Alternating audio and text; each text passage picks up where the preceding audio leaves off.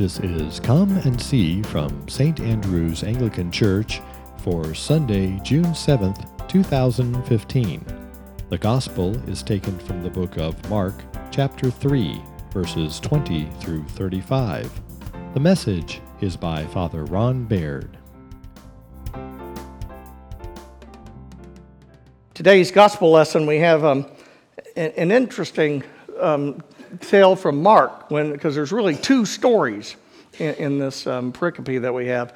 Um, there's sort of a story that starts, and then it's diverted to another story, and then he comes back uh, to the original story. The original story is that um, his uh, mother and brothers and sisters are very worried about him because they're getting uh, reports back from him, about him rather, that he's gone out of his mind. I suspect you all have had experiences like that where people think you've gone out of your mind. So they go basically to rein him in. You know, it says to restrain him, but um, basically it says to arrest him. It's kind of the same word as used when you want to arrest somebody and haul them off to jail. And so it takes a while, though, to get from Nazareth all the way over to Capernaum. It's about 20 miles. And so there's some time that goes on in between. Well, in the meantime, he's trying to teach um, the crowds, and the crowds just keep coming and coming. For a guy that's out of his mind, he has an awful lot of people want to come see him. But I thought that was sort of odd, but then I thought, well, a lot of people seem to have watched Jerry Springer too, so I suppose anything is possible. Um, and so, you know, the crowds come, and the Pharisees sent down some of the scribes who work with them um, down to accuse him of working for the devil, Beelzebul, which means Lord of the Flies. Y'all read that book? Truly dreadful book. Um, um, one of the worst books I've ever read, actually. But, um, Lord of the Flies, because he was the Lord of death, Satan. And so the, the, the clerics come down and they say, he, has, he does these things by the power of Satan himself. He casts out demons by the power of Beelzebul. And Jesus um, decided he would do Abraham Lincoln a great favor and uh, come up with one of his more memorable quotes. Nobody really knows Jesus said it, but they remember Abraham Lincoln said it, which is that a house divided against itself cannot stand, um, which Lincoln said prior to the Civil War. And so, um, and he's saying if they're fighting against each other, then Satan loses, because if Satan is casting out Satan, then Satan has lost. So that makes no sense whatsoever. And then he goes on to tell the story about that anything that you do, God will forgive you for. Anything. There's nothing you can do that God would not forgive you for.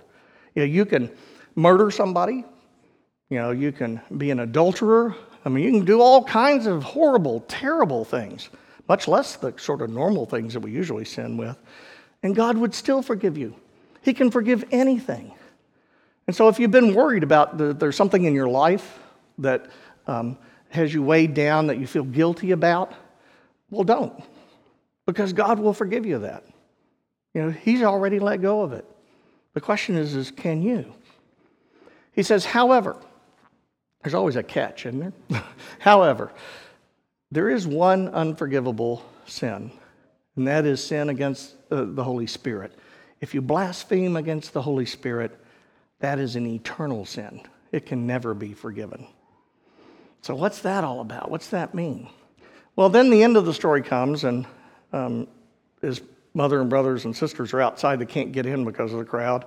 And so they start calling out to him, and some of the crowd tells him, Well, your mom's outside. She wants you. And Jesus, in a move that I'm sure really pleased his mother greatly, said, Who are my mother and my brothers? Whoever does the will of God is my mother and my brothers. But we do know that they got with the program later on. So so it must have worked out. Well, so what's this all this about sin and, and how does that work? Well, you really have to go back to the Old Testament lesson from today to begin to see what this blasphemy against the Holy Spirit is really all about and how it does affect us. In the um, Old Testament lesson from Genesis 2, we hear the story of Adam and Eve. And we kind of pick it up after the fact. If you remember, there was one tree of which um, they were not allowed to eat the fruit off of. They could eat off of anything else in the whole garden, but there was one tree right in the middle of the garden that God said, Don't eat off that one because the day you eat of it, you're going to die. And so don't eat that. It's bad. Now, it wasn't an apple. Everybody thinks it was an apple, but it was actually the tree of the knowledge of good and evil. Well, the serpent comes along, Satan is a serpent, and says to Eve, So you can eat anything in this whole garden, huh? She goes, Yes, it's wonderful. And he says, Huh, what about that tree? Well, no, we can't eat, off of that tree because God said that if we ate off that tree, we would die. And he said, That's not true. God didn't tell you the truth. You won't die if you eat off of that tree. You know, a lot of creatures eat off that tree, they don't die. You know, I've eaten from that tree. I haven't died. He said, Do I look dead? And so she goes, Really? He said, No, God doesn't want you to eat off that tree because He knows that if you eat off of it, you'll be like Him and you'll know what's good and what's evil. Well, Eve thinks this over and she thinks, Well, I'd like to be like God, which a lot of people really slammed her for, but if you think about it, what little kid doesn't want to be like their parent? You know, we all want to be more grown up than we are. Even at, at my age, I want to be more grown up than I am. And, and so Eve goes and she eats off of it, and actually, it tastes pretty darn good. So she goes and finds Adam, who's wandering around doing who knows what. And um, she says, Here, try this. And Adam, whose motives are much more base than Eve's, I mean, he didn't have the high mindedness of wanting to improve himself or anything. Um, she says, It's good. He goes, Hmm, food, good. I eat. so he eats off of it too. Well, they've got now the knowledge of good and evil. They're brilliant. You know, they're just like God.